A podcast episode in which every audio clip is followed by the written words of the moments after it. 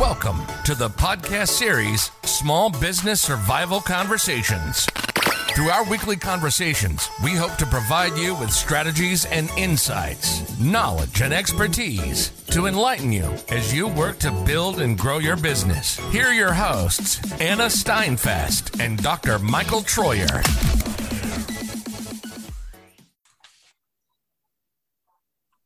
Hello, everyone. I'm Anna Steinfest, and here with me today is my co host, Dr. Michael Troyer. Hello, Michael. Hello, Anna. And uh, hello to all of our listeners. Welcome. Glad you could join us. So, today on Small Business Survival Conversations, we are going to talk about your productivity, which is issue of balance in your small business. Important topic balance. You can't ride a bike without balance. Uh, you can't swim without balance. A lot of things you can't do if you aren't balanced. Uh, one of the first pieces of balance that I think is important is to figure out how to use the time during the day, how to balance your day. And I know that when I get to the office in the morning, I'm full of energy because I've had a cup of coffee, too much caffeine, whatever it might be. Uh, and that energy and frankly my creativity tends to be at its peak early on. So i'm going to grab that that task that is most important to my day and i'm going to get it done right off the bat. And something you said in, in one of our other podcasts on it turn off the phone close the door uh, whatever. If you need to play a little music that's fine but go after that one big challenging task you need to get done spend your first hour on that. That's when you're most productive. You're just fresh, uh, stuff with coffee, etc. Good time to get it done.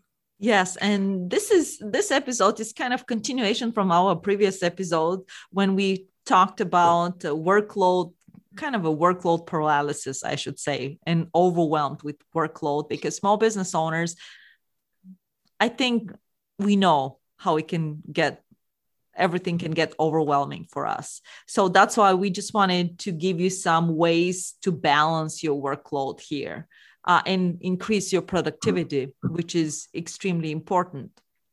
And Michael, I really like your idea about um, in early in the morning starting with your most important task. That comes it from my biggest failure. I can walk into the office and I see 10 things 10 things I didn't get done yesterday, or little things I should have done, a phone call, an email, whatever. And once I get into those little miscellaneous things, I never get to the big must of the day, the first of my musts that I need to get done. So I'm trying to say I need to walk in the office, ignore all that other junk that's there that's going to going to distract me. But I oh, if I just did that right now, I'd be done with it. No, you've got a must to do. Go to your must, close the door, turn off the phone, no emails, get the must done. An hour from now, you can turn to those little things. So that's why I went to that because I'm terrible at it. I get distracted early on. Yes, me too. I have to admit. However, you know, a lot of times, if I don't waste my first hour, I'm very productive after that. Hmm. And exactly what you said. If I have written my list at night and prioritize my list, so in the morning, I know what is the first thing I will do. And once I start doing it and start kind of check marking, my productivity level goes up. You have great momentum when, when that happens. Um, I also uh, think of, of the, you know, we all love our emails. We love to communicate with other people. Well, most of us do. Uh, I try to stay away from my email early in the morning because that, that again is that little distraction that's going to get me caught up in doing other things maybe reading a news article that's out there. Uh, the computer is wonderful and it gets in the way both. So i try to stay away from email. It reminds me by the way that i have to learn something that i'm going to tell everybody else. I need to learn to put the subject matter in the subject line of my emails when i do send them out and i don't do that regularly. And shame on me because when I scan emails, maybe an hour after I get my day started, even then I admit I'm looking at subject matter. If if it's a, if the subject line has something in it that says, "Oops, I better look at that," then I'll look. If it's blank, uh, unless it's from Anna, and I know to always look at those because I get in trouble otherwise. Uh, other than that, uh, I, I, may move come back to it later in the day. I may not look at it right away. So I put subject matters in your email line and also review your emails that way and prioritize even them. Yeah, don't open unimportant mail. I mean, sometimes when you go into email and you will receive, let's say, some promotional things from some stores, and you're like in your email, and and sometimes you think, oh, it will take me just a second. Just let me see, let's say, what Costco or some other um, stores are opening and then hmm. you start suddenly you see something you really like and then you click on the link you go on the link and you start investigating and you're wasting and wasting and wasting your time. This is unimportant email. So just just save it at hmm. the end of the day or save it during your time where you have lunch or because we know as a business owners we a lot of times we tend to eat in front of our computers Yes. But that's a good time to be doing what you're saying, Anna. I agree with you. Um, I'm another one for having written notes on paper and I'm sorting them. That's part of my to do list thing before I write it out. Uh, and I really like the idea that if I have to handle that task represented by that piece of paper more than once, I need to ask why it's even there. If I handled it twice, I ought to either say I'm going to do it or throw it away or hand it to somebody else if I have somebody I can delegate it to. But you know, I, I have this tendency that is there for weeks. I don't want to do that. So I put it down at the bottom of the pile. It comes back up again all the time. It keeps coming back up again. And then I put it down to the bottom. Not not the way to run anything. If it's it's either important and you need to do it, or discard it or hand it off to somebody else. And one thing I really like what I'm you uh, what I have been using lately and increases tremendously my productivity is CRM. CRM is a customer relationship management system. It saves me a lot of time because what this uh, program does is like it saves all the time notes I have from my um, customers or potential customers. Or even if I search person by name it saves all the communication. It saves when i had conversation with them pulling it from my um, uh, from my calendar. It is tremendous saving of time. In some crm systems i know that they what they do is automatically they will respond to your clients. So please make sure that you investigate in some crm uh, crm systems I know that some people thinking that it's expensive. There is free version of the CRM mm-hmm. system, especially if you're small, if you have a small business, but investigate it. Lately, I have been using more and more this CRM system, and I was just questioning myself why I have not done this in the past.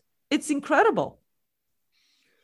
Another thing that I can question, uh, much like that, is the tendency all of us have as small business people get in the office at six or seven go to work you're on a computer you're doing whatever you got to do. Frankly we hope you're doing those must things those three that you need to get done today. But you're you're you're you've got some momentum going and you you you let that momentum carry you right through to 12 noon. And then you put something you know you go grab something to eat in front of your computer. And while you're eating you're doing some miscellaneous things and then you're back to work and I'm going to propose something very counterintuitive that if you set up your smartphone to ring at you every hour and a half, and that was a that was to tell you to go out and take a 10 minute walk around the building or up the street or do something that gets you out of what you're doing you'd be actually much more productive on that thing you were working on as well as the rest of your day if every hour and a half you did that. You just took that break to walk. One, it's healthier for your body, but two, it clears your mind. You're going to come back with a, better thinking process about whatever it is you're focused on right now. We don't take enough breaks, is what I'm saying. Do breaks cost you money? No, actually, they make you more productive. So don't think of a break as a waste of time. Think of a break as, ah, I'm giving my brain a little rest. It'll be much smarter when I come back to the project. I really like your suggestion about hard breaks. to do. Yeah, Michael, it's awesome about taking breaks. And I think we have to even expand, not even breaks. Small business owners, we need vacations because a yeah. lot of times we will we will work 7 days a week and will not take any breaks and not i mean for vacation we're thinking about how are we going to leave our business. No you have to make sure that you disconnect. Your brain needs that. Your body needs that. So if you take vacations you'll be more productive. Like michael said take breaks take breaks. So you will you should put in your calendar breaks and you should go on vacations also I was at a university at one point in my career. They gave me a sabbatical for six months. It was extraordinary. In fact, I worked on a project, but I wasn't doing what I normally do. And by the time of the six months coming to an end, I was anxious to be, get back in the classroom because I had so many fresh ideas for how to be a better teacher. But I had to get away from it for those to come to me. That's taking a break. Absolutely. So I th- we hope that we gave you some thoughts, tips, and ideas today for your small business to survive. Thank you, everyone, for listening in to our podcast episode. We will be back next week with a new topic and set of ideas and suggestions to encourage you to make your business stronger. You've been listening to the Small Business Survival Conversation Podcast. Make sure to like, rate, and review the show. And don't forget to join us next week for another episode. In the meantime, hook up with us on our Facebook group at Small Business Survival Tools and Tips. Till next time, thank you for listening.